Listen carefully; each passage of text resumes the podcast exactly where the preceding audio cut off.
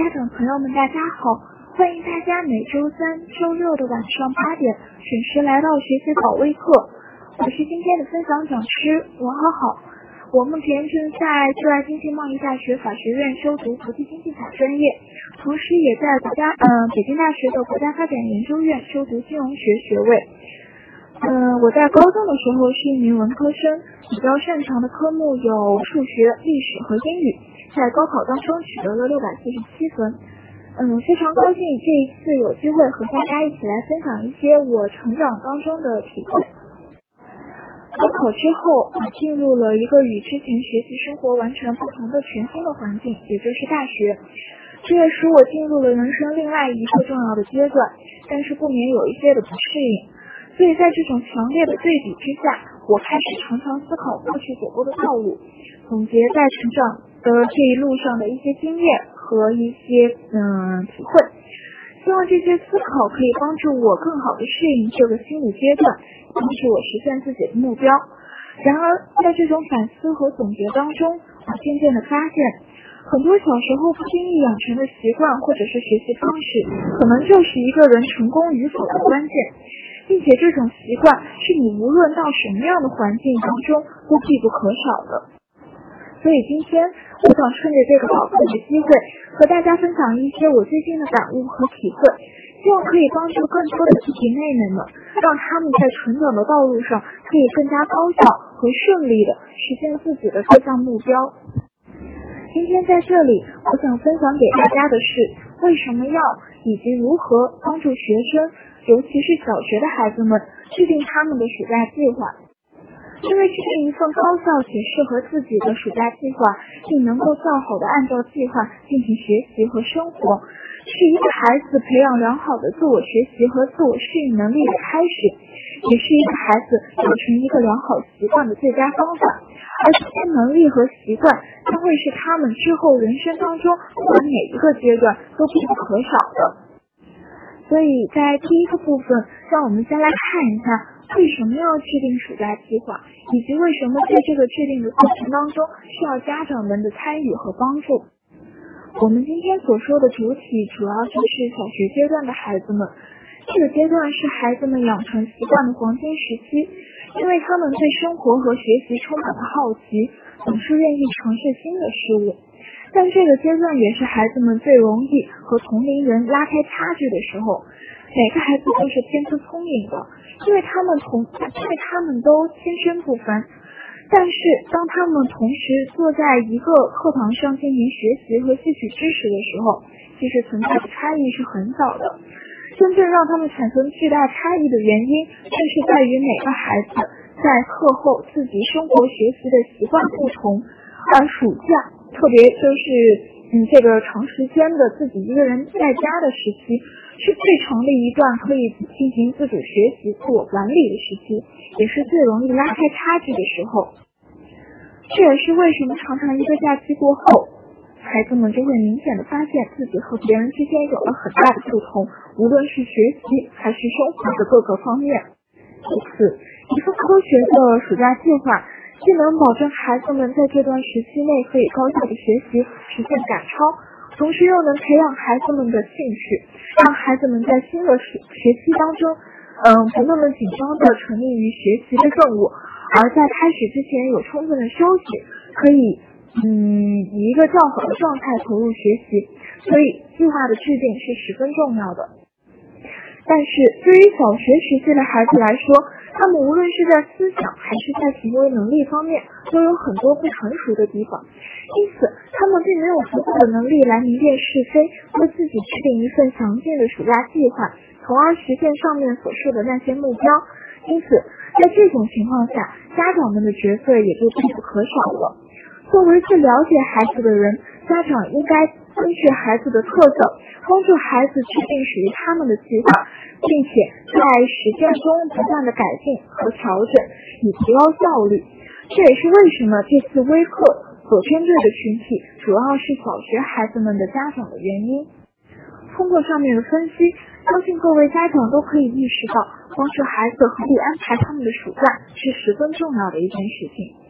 那么究竟要如何才能做一份劳逸结合的高效率的暑假计划呢？暑假计划当中应该包含哪些重要的方面？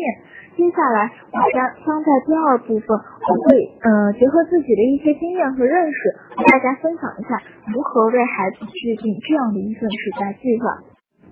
暑假计划的第一部分应该就是最为重要的一份科学的学习计划了。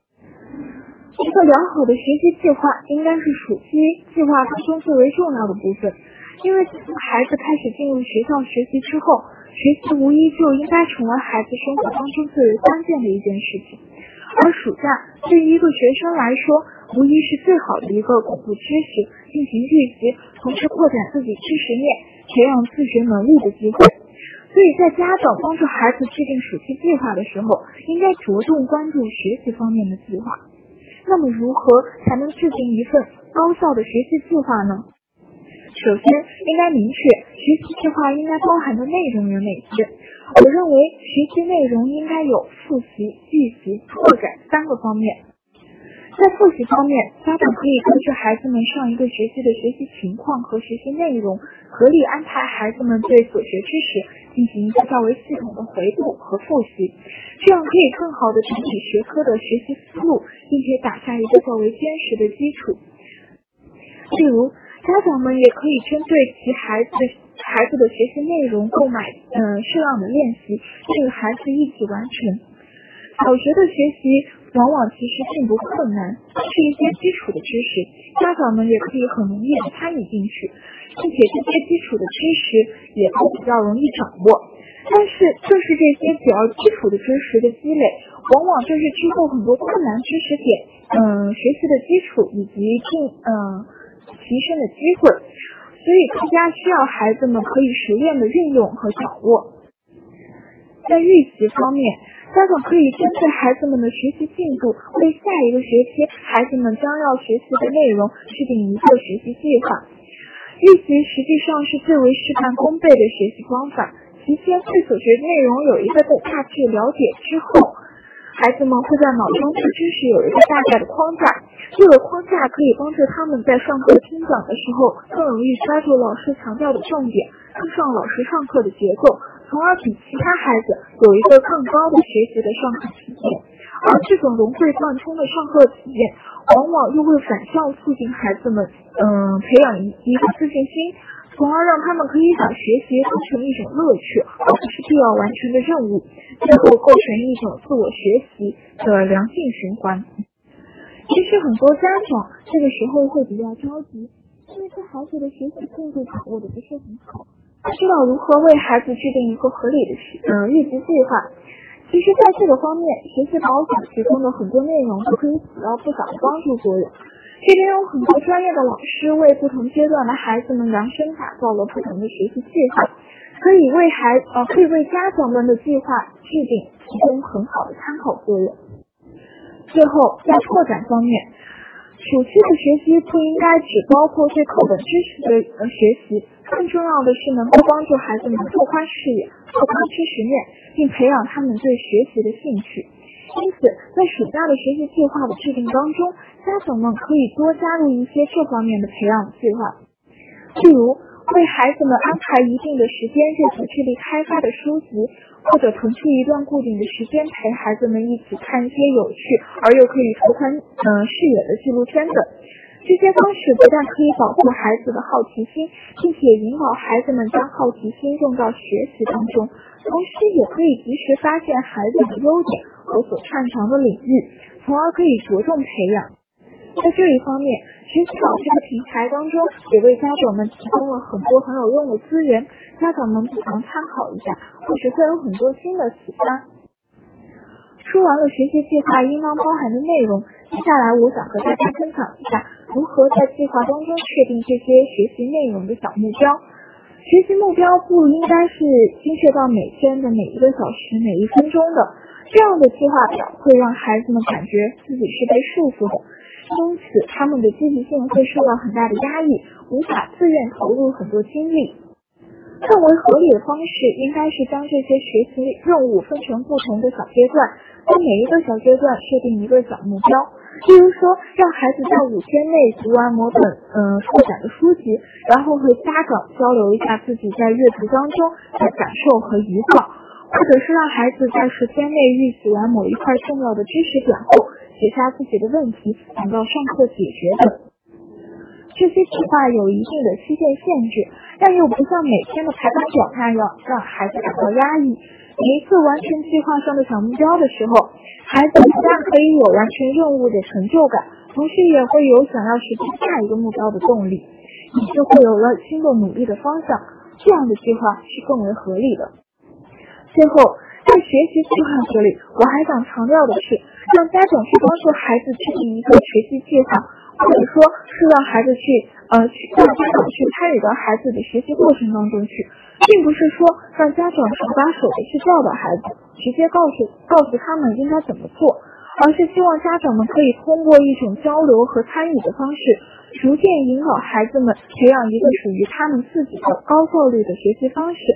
这才是这个学习计划所希望达到的最终目的。除了学习计划之外，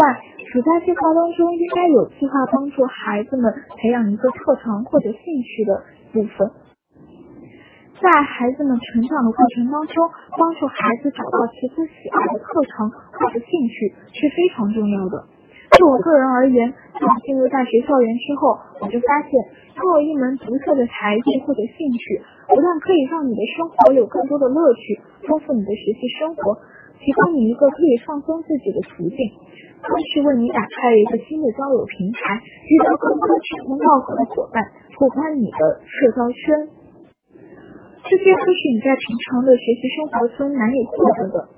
就我自己而言，这样的感受尤为深刻。我从高中时期开始就非常的喜欢摄影，所以上了大学之后呢，也就顺理成章的加入了学校的摄影社团。在这个社团当中，我遇到了最好的伙伴。从最开始的只是相同爱好的同学，渐渐变成了无话不说的朋友，并且在日常的学习生活中，我们还一起组队参加了很多形形色色的比赛，例如很多创新创业的比赛，或者是说各类的知识竞赛等，也取得了很多不错的成绩。除此之外，由于我们并不是来自同一个学院，而是因为爱好而结识。所以我常常可以从他们那里了解和感受到很多在我本专业之外才能了解到的信息，这也让我在进行本专业的学习、处理本专业的问题的时候，可以有一个更为独特的角度思考问题。这些对我来说都是很宝贵的财富，而拥有这拥有这一切的原因，就是因为我培养了自己的兴趣，从而有机会认识这样一群可爱的人。除此之外，这些特长和兴趣在学生们求学或者找工作的时候也显得十分重要。例如，当孩子们需要出国求学的时候，很多外国的著名学府其实最注呃最注重的不是孩子的成绩，而是他们的经历和兴趣。因为有着自己爱好的孩子，往往会更为乐观，也有更高的自我学习和处理问题的能力，同时他们会显得更加自信。这样的观点也常常出现在求职的市场当中，在好多岗位的招聘人也倾向于寻找这样有着自己兴趣和爱好的求职者。因此，能让孩子培养一个健康、积极的爱好是非常重要的。特别是当孩子还小的时候，家长们更加重，呃，应该更加重视如何引导孩子们发现他们自己的兴趣，帮助他们培养这个兴趣。这将是一件受益终身的事情。除了刚刚所提到的实习计划和对兴趣爱好的培养之外，在暑假计划当中，还应该分配给孩子和同龄人相处和玩耍的时间。和大人一样，孩子们也需要和同龄人相处，因为只有和同龄人的相处和交流，才是孩子们能够最好的提高自己交流能力的场合。这种交流，同时也是一个培养很多生活能力的机会。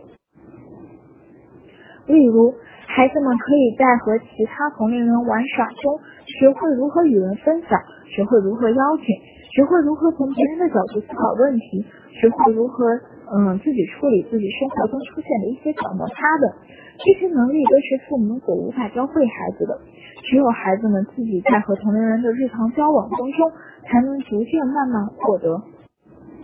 在如今这样一个社会嗯社会群体当中，人人都是群体生活。一个人的成功不仅仅和他的聪明程度以及个人能力的高低相关，更多的时候，他的交际能力和交流水平，往往也可以帮助他更快的实现自己的目标。而这些能力却是无法一蹴而就的，往往需要孩子们从很小的时候就慢慢积累。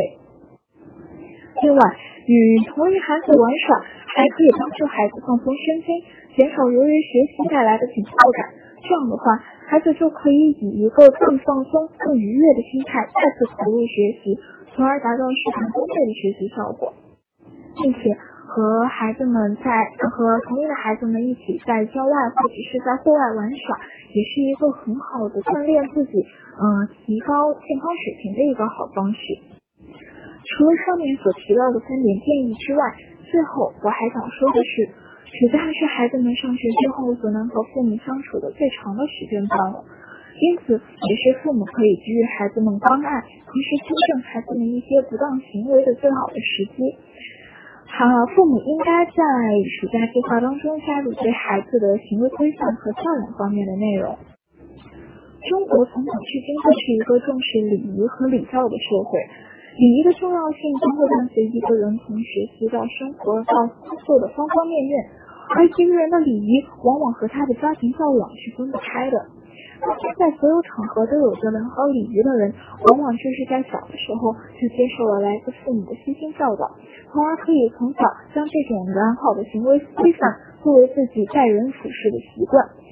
而这些良好的习惯，常常在其成长和发展的过程当中起着潜移默化的作用，可以帮助他们抓住很多别人没有注意到的机会。因此，作为正处于小学的孩子们来说，暑期可以说是培养一个良好的教养的重要开始。家长们更是应该重视对孩子们这方面的行为规范的教育和监督，特别是在假期这个可以长时间相处的时呃阶段。对于教养的重视，并不是说花费固定的时间对孩子们进行讲授，而是说希望孩子嗯家长们在日常和孩子相处的时间当中，多多关注孩子的行为方式，对不好的行为及时纠正，对好的行为及时鼓励。这些行为往往都是一些生活中的很小的细节，例如进出门时与他人的一声招呼，或者是说和小伙伴玩耍时乐于分享，收到礼物时的一声谢谢等。虽然是一些生活当中很小的细节，但是一旦养成行为习惯之后，就可以对他有很大的帮助。除此之外，从这些小的细节开始，家长们也可以渐渐扩展到对孩子其他方面的教养的注意，比如餐桌礼仪、交流礼仪等。这些礼仪规范往往为孩子们成长后步入社会、踏入职场提供了最为基本也最为重要的帮助。上面就是我今天想要分享给大家的内容，也是我对应该如何在小学阶段的孩子们制定一份科学的学习计划的一些建议。总的来说，暑假是一个孩子自我提升和全面发展的黄金时期，所以不管如何制定计划，都希望家长和孩子们抓住这个机会，不要轻易的荒废。而且特别是对小学的孩子们来说，更需要家长的监督和帮助。也希望家长们可以在暑假这段时间，以更多的耐心和爱心参与到孩子们的成长当中去，体验他们的心情，感受他们的进步，相信就会是一个很美好的体验的。谢谢大家。嗯，其实就我个人的经历来而言，我觉得英语就是一个不断的输入和不断的输出的工呃一个过程。嗯，它作为一个语言，其实是。嗯，一个交流的工具，嗯，所以说，嗯，提高英语的最好的办法就是不断的去阅读，或者是去听一些、看一些新的文章啊、新的节目，然后呢，就是自己给自己提供一些机会，去尽量的与嗯一些嗯最好是 native speaker 的一些交流，嗯，有一些输出，或者是自己写一些英语方面的文章一样。嗯，作为一个高中的孩子的话，其实我相信他对英语应该已经是有了一定的基础的，所以说在这一个阶段，呃，更重要的一个步骤呢是增加一些输出，因为嗯，就我们国家的英语学习来说的话，可能更多的机会是一个阅读，嗯，所以说也希望孩子可以趁着暑假的机会去一些英语角啊，去结识一些外国人，然后和他们进行一些口语的对话。同时呢，我鼓励嗯，用孩子们可以用。嗯，英语的方式来写一些日记，或者是说，呃，下一些 A P P 来进行一些配音的练习，这都是很好的一个英语输出的机会。嗯，高中的英语的话，我觉得比起之前初中或者说是小学的英语来说的话，就是可能更重视你的一个自学能力。嗯，就是除了你课堂的学习之外，需要你更多的花费大量的时间在课外进行自己的一些积累。嗯，我个人高中的时候呢，会阅读很多的嗯英语类的杂志或者是文章。嗯，同时我也会就是嗯上一些国外的网站，所以也结识了一些不错的朋友。嗯，大家经常都会一些交流，所以学到了一些比较地道的表达方式。我也推荐这样的方法。嗯，预习的话，我觉得最重要的预习就是背单词，因为这个单词是英语学习的骨架，所以说是你只有对单词的用法以及嗯它的一些嗯拼写啊、发音啊之类有了很好的理解之后，你才能够进行很好的阅读，上课的时候效率也会比较高。所以我希望就是在阅。嗯，预习的时候呢，孩子可以就是先对单词有一个熟练的把握，其次呢，就是对每一个课堂的内容的语法知识有一个提前的熟悉。嗯，除此之外，就是要重视兴趣的培养，在这个方面的话，孩子可以就是在休闲的时候看一些美剧，或者是听一些喜欢的英文歌曲，我觉得都是很不错的。嗯，我不知道这位家长您说的那个背诵是指哪个方面？因为高中的话，作为文科生，嗯，背诵主要出现在语文、呃英语和文综，都就是都需要背诵。所以呢，接下来我就嗯，都针对这几个方面分别讲一下。嗯，其实背诵的话，它本身就是一个枯燥的储备的过程，所以说是，嗯，孩子肯定会感到比较反感。但是没有办法，这是必须要经历的一个过程。嗯，但是也有一些比较好的方法可以帮助他缓解这样的一种焦虑和枯燥的感觉。嗯，让他可以嗯比较平静的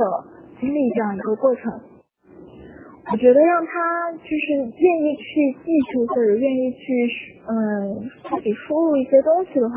最重要的是让他感觉让嗯他背诵的这些东西是有用的。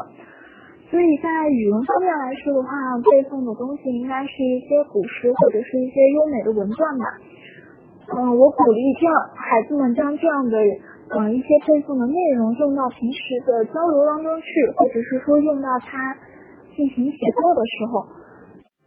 嗯，对于英语来说的话，首先就是单词，单词的话肯定是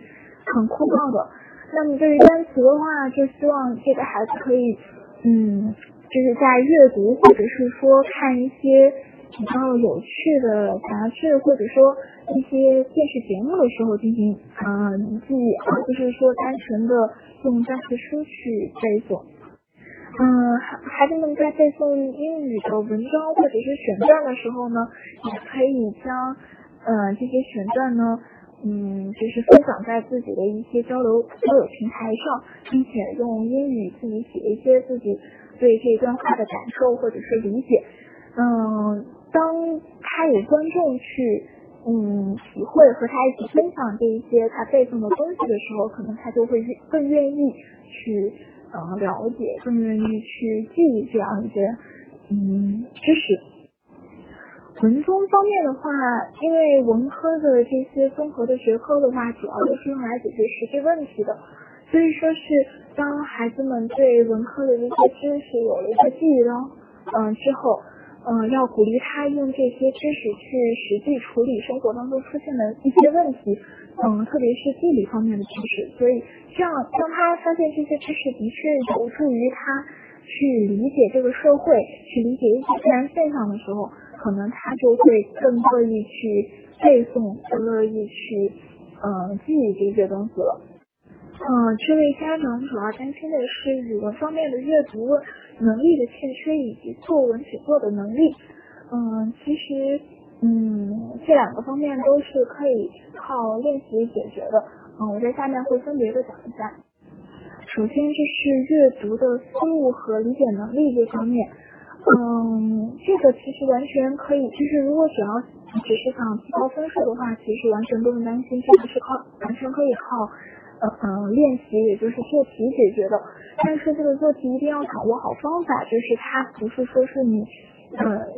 去一个题海战术，就是做更多的题就可以。嗯，这个做题的练习应该是在精比较多，就是你做一篇练习，嗯一篇阅读的时候要。嗯，就是仔仔细细的把每一个问题都搞清楚。就是你，嗯，自己做完一遍之后呢，一定要和他给的原文的答案进行对比，去思考自己到底是某一方面为什么没有想到那个点，或者是说为什么自己写，嗯，描述的方法、表达的方式和他给的标准答案不一样，然后自己进行总结。嗯，最后就是把。嗯，语文阅读当中会出现的一些固定的题型和问法，嗯，每一个答题思路进行一个自己的总结，然后进行摘抄，嗯，记忆就可以了。我觉得这个完全可以靠做题组，所以，嗯，希望孩子可以练进行一些练习，一些针对性的练习。然后作文方面的话，我觉得孩子觉得作文难写。嗯，最主要的一个方面的问题是觉得素材不够吧？应该是，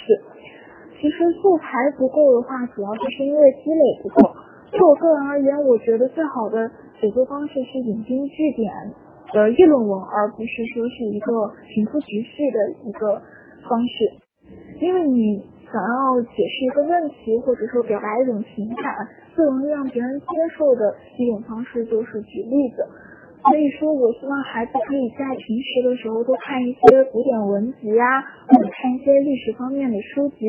多记一些嗯好的表达、好的嗯诗句进行背诵。这样的话，他渐渐积累上来之后，当他写作的时候，他就有了素材，他就有自自然也就会有了思路。嗯，作文方面，其实我不太提倡有一些孩子会喜欢背诵一些范文。但是我觉得这其实反而把他们思维都束缚了。嗯，我觉得更好的方式是去看散文，而不是背诵。然后呢，当你看了一篇范文之后呢，你可以自己思考一下他的整个思路力思思路是怎样的，然后他用到了哪些典故。嗯，这样之后可以嗯从他的思路当中吸取一些经验，并且对他文中用到的一些。嗯，经典的典故进行一个总结，嗯，用自己的表达方式重新写作一遍，这样的话，你下一次写作的时候，你就会很自然而然的用上了。嗯，孩子第一次接触英语之前的话，那我觉得这一个暑假最重要的事情应该是一个嗯基础的一个铺垫，也就是一个预习。同时，另一个更为重要的东西，应该是一个对英语这门学科的一个兴趣的培养。嗯，在基础的那个预习方面的话，我觉得最重要的就是英语的单词和英语的语法方面。这些的话，可以先买一些基础的呃课本或者是一些嗯之后练习嗯看一下。然后，如果家长有一定基础的话，可以适当的教导孩子。还有就是关于入门的话，其实网上有很多很有用的网课，嗯，有免费的资源，也有一些付费的课程，我觉得这是很好的学习方式，嗯，这样可以尝试一下，然后进行一定的筛选，嗯，然后给孩子嗯一些网络上的一些资源的服务，嗯，上面说的是预习方面，然后下面的兴趣培养的话。嗯，我不知道这这个孩子就是在之前就三年级之前有没有过英语的学习，还是说一个完全的零基础？嗯，然后就我个人个人而言的话，我觉得最好的培养英语学习的兴趣的方面呢，嗯，方式是让他觉得就是他需要这样一个工具去帮助他了解他喜欢的东西，或者是说和他想要交流的人交流。所以说，可以针对这个孩子所喜欢的东西去购买一些有趣的书籍，然后陪他一起看一些纪录片，或者是说看一些动画片也可以，就国外的动画片。然后，嗯，也可以，嗯，帮助孩子去网上。比如说是一些很好的网页上有一些交流的平台呀，也可以去嗯那个就是让孩子上去嗯看看有没有和别人用英语交流的机会。当他发现他需要这样一种语言的嗯工具的时候，他就会愿意去学习了。还有一个很好的方式是就是英文歌曲，这个的话可能像时间比前面提到的方式更少，而且就很日常。嗯，如果孩子喜欢英文歌的话，我很建议孩子可以就是唱出来。这样的话，当你唱的时候，其实你的英文发音就会变得很好，并且，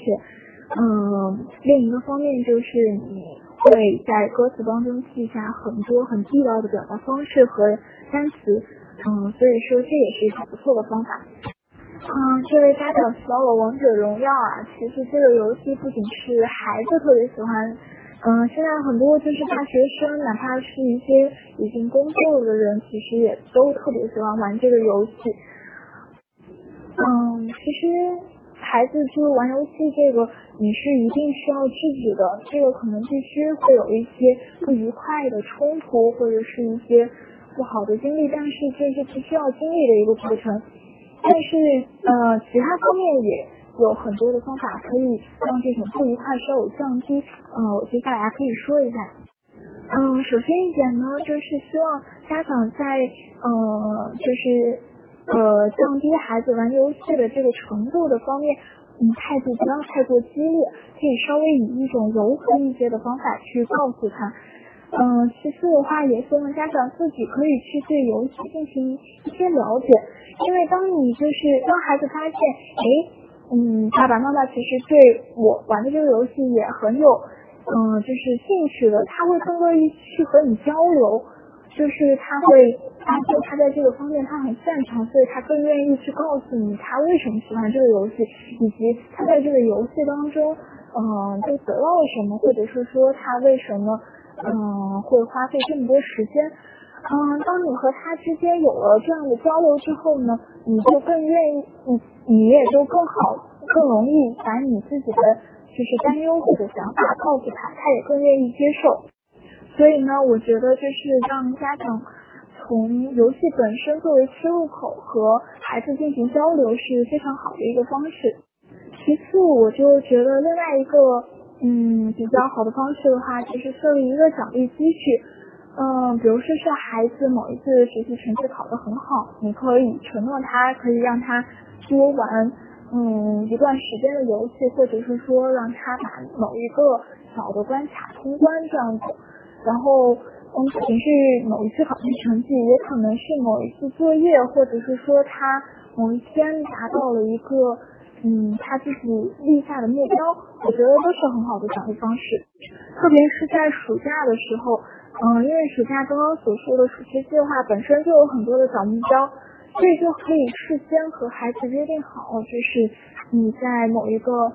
嗯暑假计划当中的目标完成的时候，承诺他可以嗯玩一下游戏啊，或者是说在游戏当中嗯通关啊这样子。嗯，总结来说，就是希望家长在面对这个问题的时候，态度不要太过的激烈和武断。嗯，希望可以以一个缓和的方式切入，然后呢，就是你不要一下子当机决断的就不让孩子完全不碰这个游戏，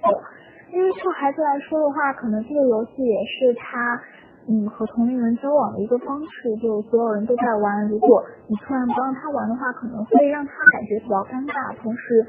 呃也会让他有一个突然而然的失落感。所以说，希望家长们也可以在和孩子交流之前，嗯，就是整理好自己的心态，嗯，自己去了解一下为什么他喜欢这样的一个游戏，然后呢，可以和孩子去以他的角度去思考一下这个问题，同时呢也表达一下你自己的对对这个游戏的担忧啊之类的，这样的话可能效果。嗯，最后一个方面的话就是，嗯，可以适当的将孩子的兴趣转移到其他更为健康的方面。如果是男孩子的话，我觉得其实可以带他多出去进行一些运动。嗯，这样的话可能会让他喜欢上一些更为健康的户外运动啊，或者是一些嗯更好的交友方式。嗯，这样的话可以把他的注意力稍微进行一个移转。如果是女孩子的话，可以进行一些绘画方面的一些兴趣啊。其实主要还是看孩子，看孩子他究竟对什么比较感兴趣，然后嗯和他一起去参与到这些嗯乐趣当中去，可能他会更好的培养起来。